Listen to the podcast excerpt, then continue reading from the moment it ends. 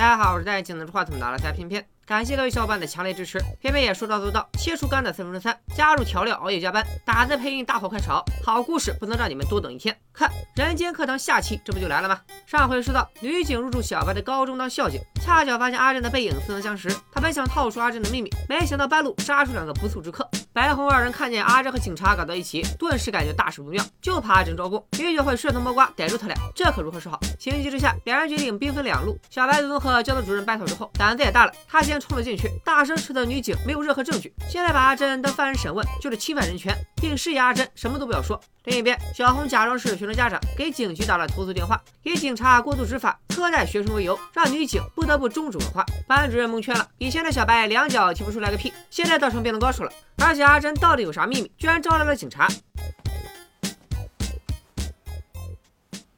말안할거예요 왜? 내 프라리버시니까 当晚，小红劝小白解雇阿珍，阿珍已经引起了警察的注意，再合作下去，他俩随时都有暴露的风险。小白这次难得和小红意见一致，他让胡子叔押阿珍出来，并冷冰冰的通过辨证器命令阿珍卸载狗子 APP。可阿珍根本不可能乖乖听话。 뭐야? 실장님, 예. 폰 초기화하는 법 가르쳐 드렸죠? 야, 뭐. 타블렛이랑 거의 똑같아요. 아 내놔 아 내놔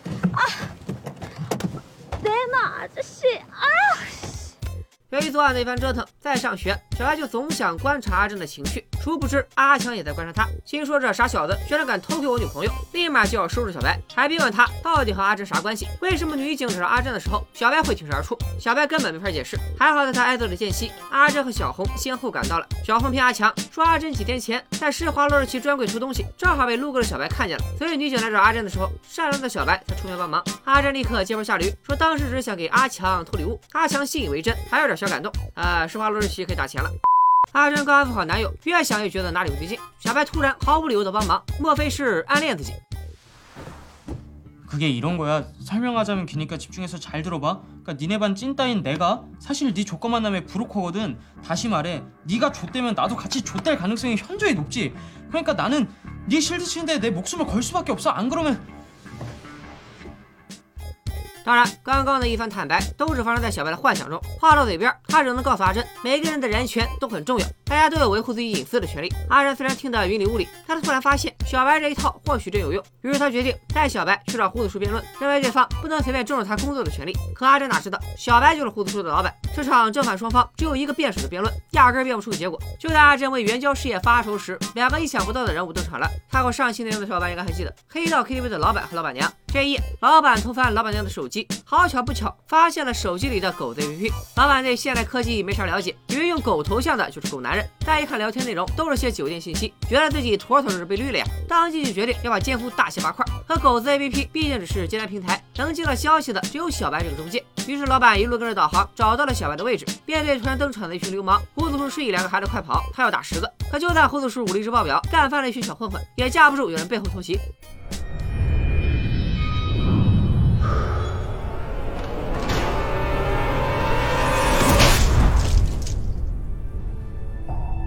胡子叔用最后一丝力气甩飞了老板，小白赶紧上前帮忙。他一个人挤出铁门，给胡子叔阿珍制造了逃跑的机会，自己却落入了老板的手中。老板一看小白的手机上也有狗头，便抱着试试看的心态发了条信息。果不其然，狗子有反应，身为援交平台的幕后 boss，小白当场就被视为奸夫。老板恨不得马上给他来一场激情集体秀。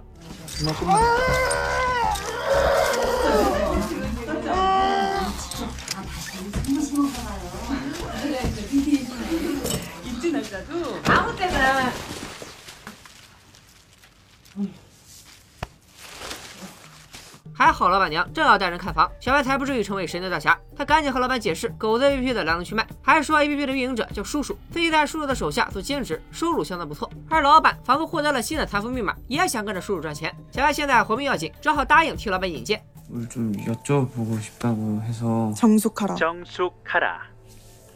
네? 발언은 내가 한다. 발언은 내가 한다. 신원을 밝혀라.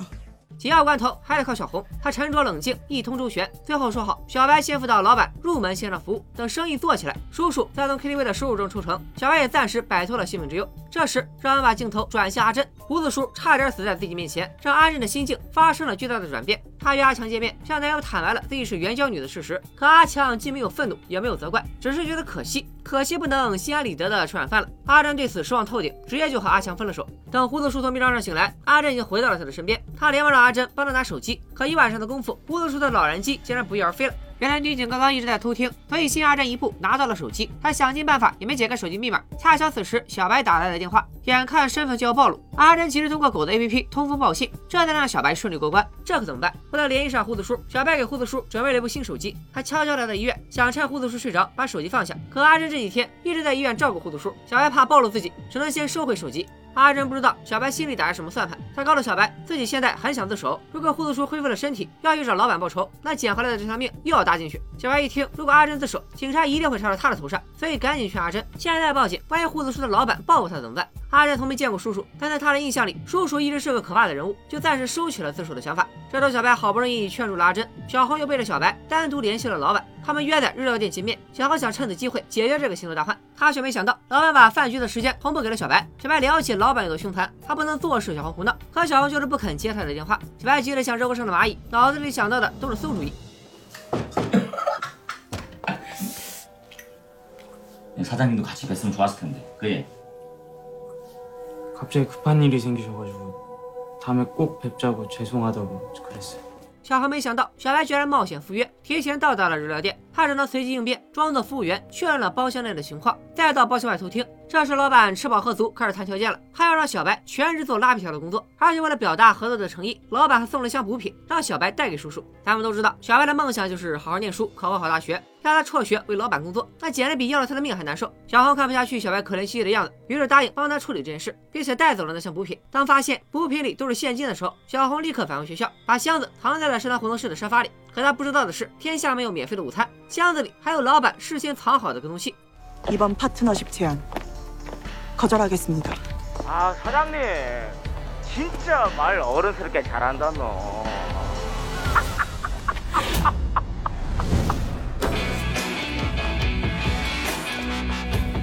没过多久，小白接到老板的威胁电话，得知小红有可能遇害，小白的精神再也承受不住，已然濒临崩溃。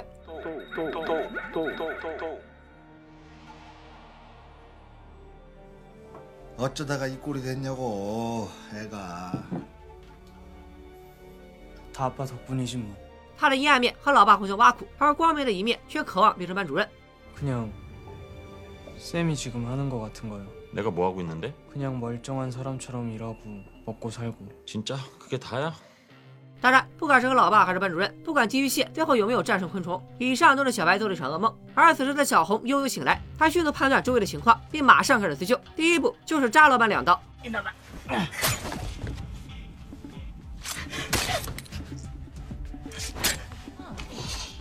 뭐야 인연 어딨어?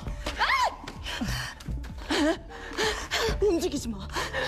就在此时，小白也赶到了。他刚刚抢了老板小弟的车，俩人无证驾驶，手忙脚乱，在老板和老板娘的围攻下，还是磕磕绊绊的逃跑了。之后，俩人为了销毁证据，一把火点燃了破车。随后，小白和小红找了家小旅店稍作休整。今晚发生的一切实在太过惊心动魄，让两个孩子的心也再度贴近了。而就在他们正要发生点啥的时候，小白错把路过的旧车鸣笛当成警车，当场就吓得浑身僵硬。等回过神来，小白也是哭笑不得。拉皮条、偷窃、伤人、放火，他最近所做的一切都让他与理想背道而驰。越想过得平凡，就越是泥足深陷。同一天晚上，胡子叔带着阿珍来找当兵时的老战友，他拜托战友帮忙找到老板，说啥都要去报仇。而胡子叔为啥热衷于打架呢？也许是因为他当了太久的职业军人，如今身体退伍了，却没有从精神上退伍，所以这么多年他一直靠打架生活。果然，第二天一早，阿珍就发现胡子叔不见了。她担心胡子叔报仇不成会被反杀，只好向女警报案，说可能有暴力事件发生。女警虽然知道眼前的女孩有所隐瞒，但还是答应出面调查。而现在满心都是胡子叔的阿珍，肯定想不到阿强并没有放弃这段感情，他一直在寻找阿珍的靠山。因为以他对阿珍的了解，阿珍肯定不敢自己去接客。肯定有人忽悠阿珍，才让女友误入歧途。但找这个幕后黑手宛如大海捞针，阿强只能安排小弟们全面搜查。最终得到的地址正是老板经营的 KTV。阿强眼前一亮，立刻召集了一帮小弟，要去替阿珍出口恶气。大哥，要不是你花销这么大，阿珍也不至于沦落到卖身赚钱。你现在打自己一顿，才是真的替阿珍出气。就在阿强赶往 KTV 的时候，小红也全副武装的赶到了。他为啥来呢？原来之前老板为了支持小白干活，特地给小白安排了一部专属手机。这次小红本想把手机替换掉，可她毕竟是个孩子，出手还是太冲动了。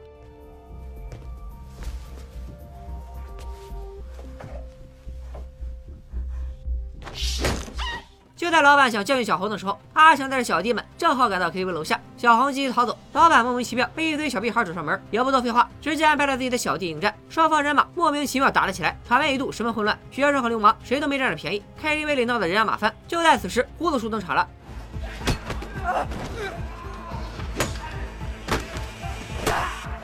看看胡子叔半残的战斗力都能顶一个加强连，而老板还对小红穷追不舍。小白赶来想帮忙，可他武力值基本为负，最后还是只能等胡子叔出手。老板见着糟老头命大，居然还来找茬，也不敢硬碰硬，勾搭的胡子叔上天台一 v 一。而胡子叔临走前，小白也终于忍不住和他相认了。 실장님, 우리 더 이상은 만나지 맙시다. 这是胡子叔留在世上的最后一句话。他和老板在天台同归于尽。很难想象，都二零二零了，还会有这么惨烈的死亡。不过这也符合胡子叔的形象，以打架为生，因打架而死。李警虽然承诺阿珍阻止暴力事件，可终究还是晚了一步。由于胡子叔身份成谜，李警只能不断审问阿强为什么要去 KTV 打架。阿强和胡子叔素不相识，却在现场捡到一顶熟悉的鸭舌帽，那是阿珍本来打算送给他的生日礼物。后来阿珍把帽子给了谁，阿强不得而知。虽然我们都清楚帽子就是小白落下的，但阿强却只能通过帽子认定这是阿珍援交的人和 KTV 脱不了干系。所以为了继续寻找幕后黑手，阿强还是说出他是因为阿珍而来。提到阿珍的名字，女警也很惊讶，但她瞬间明白了阿珍报案的原因。可惜她没能实现阿珍的嘱托，最后只能给阿珍带来她最害怕听到的消息。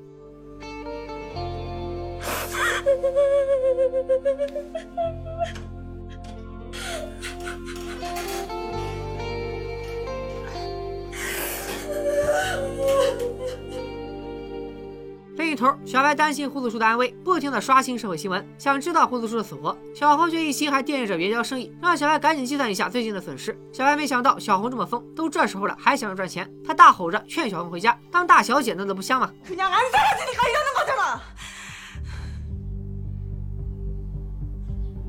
안 사라지니까 이러는 거잖아. 안 사라진다고.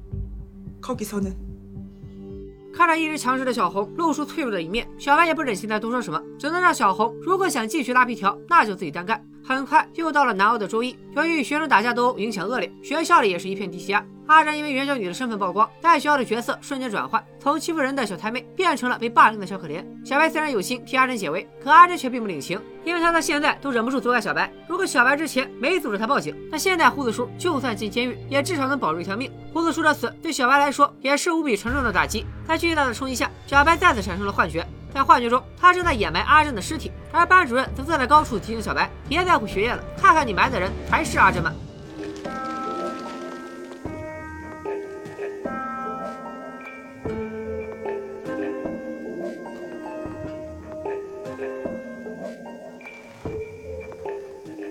우리 더 이상은 만나지 맙시다. 就在小白快要在幻觉中窒息的时候，小红约小白去江边见面，并告诉小白他就要去澳洲了，还想带着小白一起去了澳洲，他们就可以放下过去，像普通高中生那样生活。但小白心中牵绊太多，只能拒绝小红的好意。小红无奈之下， 只能提醒小白接着检查社团活动室的沙发。与此同时，女警越想越不对，总觉得这案件还有隐情。上司却让她别想那些有的没的，明天赶紧把 KTV 里援交女的手机还了，再去学校回访学生。而加班加了整晚的女警迷迷糊糊带着一箱的手机先去了学校，可却有一部手机响起了狗子的提示音。大家不要误会，这不是小白的狗子，而是老板的狗子。当初为了见到叔叔本尊，老板曾送给小红一箱的现金，可箱子里的跟踪器居然到现在还有电。而就在女警四处寻找跟踪器的时候，小白听了小红的话，在沙发里找到了这一大笔现金。可他还没想好如何处理，班主任就出现了。小白只能把箱子赶紧塞回沙发里。班主任是小白目前唯一能依靠的人。事情走到今天，已经远远超出小白的预想范围。他很想把心里的秘密一股脑的说出来，可却被上课铃声打断了。也就是在小白上课期间，女警找到了沙发的秘密。这一大笔钱来路不明，女警只能带走班主任调查。与此同时，阿强找到阿珍，他马上就要因为暴力事件转学，还妄想阿珍会因此感动。可阿珍已经不是过去的阿珍了，他完全不想理阿强，并表示自己从没在 KTV 上过班。阿强却无法接受。 이거 네 거잖아. 아니야? 내가 그날 주웠다고 바나나에서 看到帽子，阿珍突然想通了，这顶帽子她随手给了小白，又被阿强在 KTV 捡到，这就说明胡子叔出事那天，小白也在 KTV，所以阿珍一定要弄清楚小白那天在那里干什么。可此时的小白正在投案自首和远走高飞之间徘徊，反正小红也要出国了，他仅剩一点后顾之忧，就只有他的宠物寄居蟹。上一只寄居蟹被老爸踩死不久，小红就送了他这只新的，这只寄居蟹代表着小红的心意，所以不论如何，小白也得对他负责。阿珍找到小白，拿出了帽子，质问他当天为什么会在现场。小白一下就被问懵了，他知道自己再也无法隐瞒，只能哭着向阿珍道歉，也承认自己就是叔叔。他做这一切的原因，不过是想和同学们一样好好上学。阿珍可不管小白的眼泪，他又问小红是不是小白的同伙。小白听得更害怕了，只说小红只是觉得好玩。狗子 APP 从投入使用到现在，都是他一手操控的，小红是无辜的。阿珍的目的达成，就打算要小白离开。其实他刚刚录下了小白的话，现在只想报警送他们这些坏人进监狱。可他也是心急，还没走出两步，就想听录音回放，刚好被身后的小白发现。小白求阿珍能放过小红一马，自己会去警局自首。阿珍根本听不进去，小白见劝说不成，只能出手抢。两人争执不下，小白一个失手，再次酿成了大祸。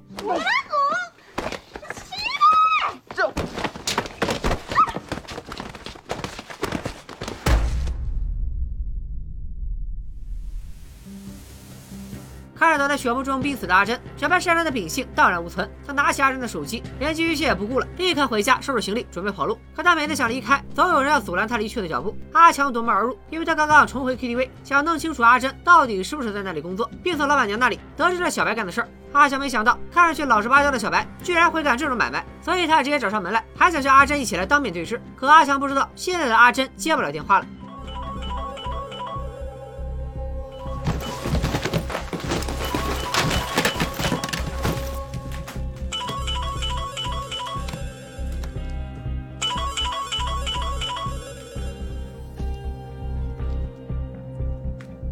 너 얘한테 무슨 짓을 眼看小白下手挺狠，但阿强不愧是校霸，他很快反应过来，随手抄起一把剪子，就开始猛戳小白。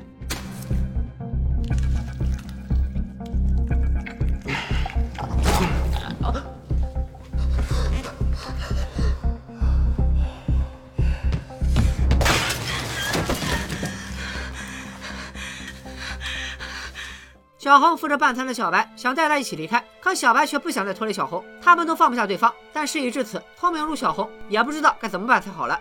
小白，一个老师眼里的优等生，同学眼中的窝囊废，一个只想过寻常人生的孩子，到底是从哪里开始出错，最终走向了穷途末路？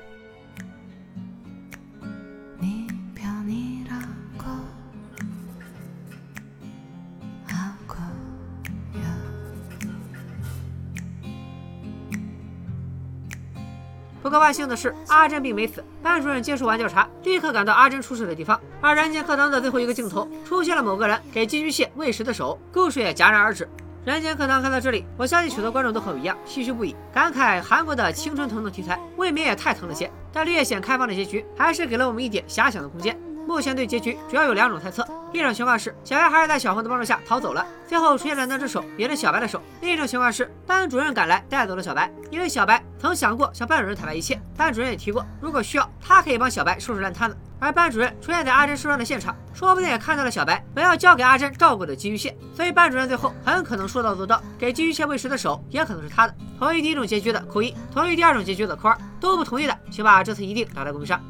不过，如果让我做一个假设，我更希望小白能治好伤，活下去，并和小红一起为所犯的错承担罪责，最后过上他所希望的平凡的人生。《人间课堂》这部剧我纠结了很久，要不要做成视频，因为它的故事太过阴暗，颠覆了我对青春犯罪题材的想象。《人间课堂》更像是给观看这部剧的大人们上了血淋淋的一课。尤其两个孩子面对重重危机时，我更是感到成人的失职。班主任关心学生吗？关心。女警在认真破案吗？认真。但家长的失职是其他大人无法弥补的。虽然小白属于极个别案例，可是当这样的孩子需要帮助时，他或她该怎么办呢？一定要像《人间课堂》片头提示所说的那样，寻找正规途径的帮助。如果你是比较成熟的大人，看到侮辱其徒的孩子，希望你能像片尾建议的那样，给予迷茫的孩子一点温暖和安慰。人间这堂课并不只有孩子们，也是我们每个人终其一生都要研究的课题。所以，如果你还想继续上课，就快来一键三连吧！偏偏在社会这所大学闯荡也有十年了，还有好多精彩故事没说。这次三连入股，保你下期同样精彩。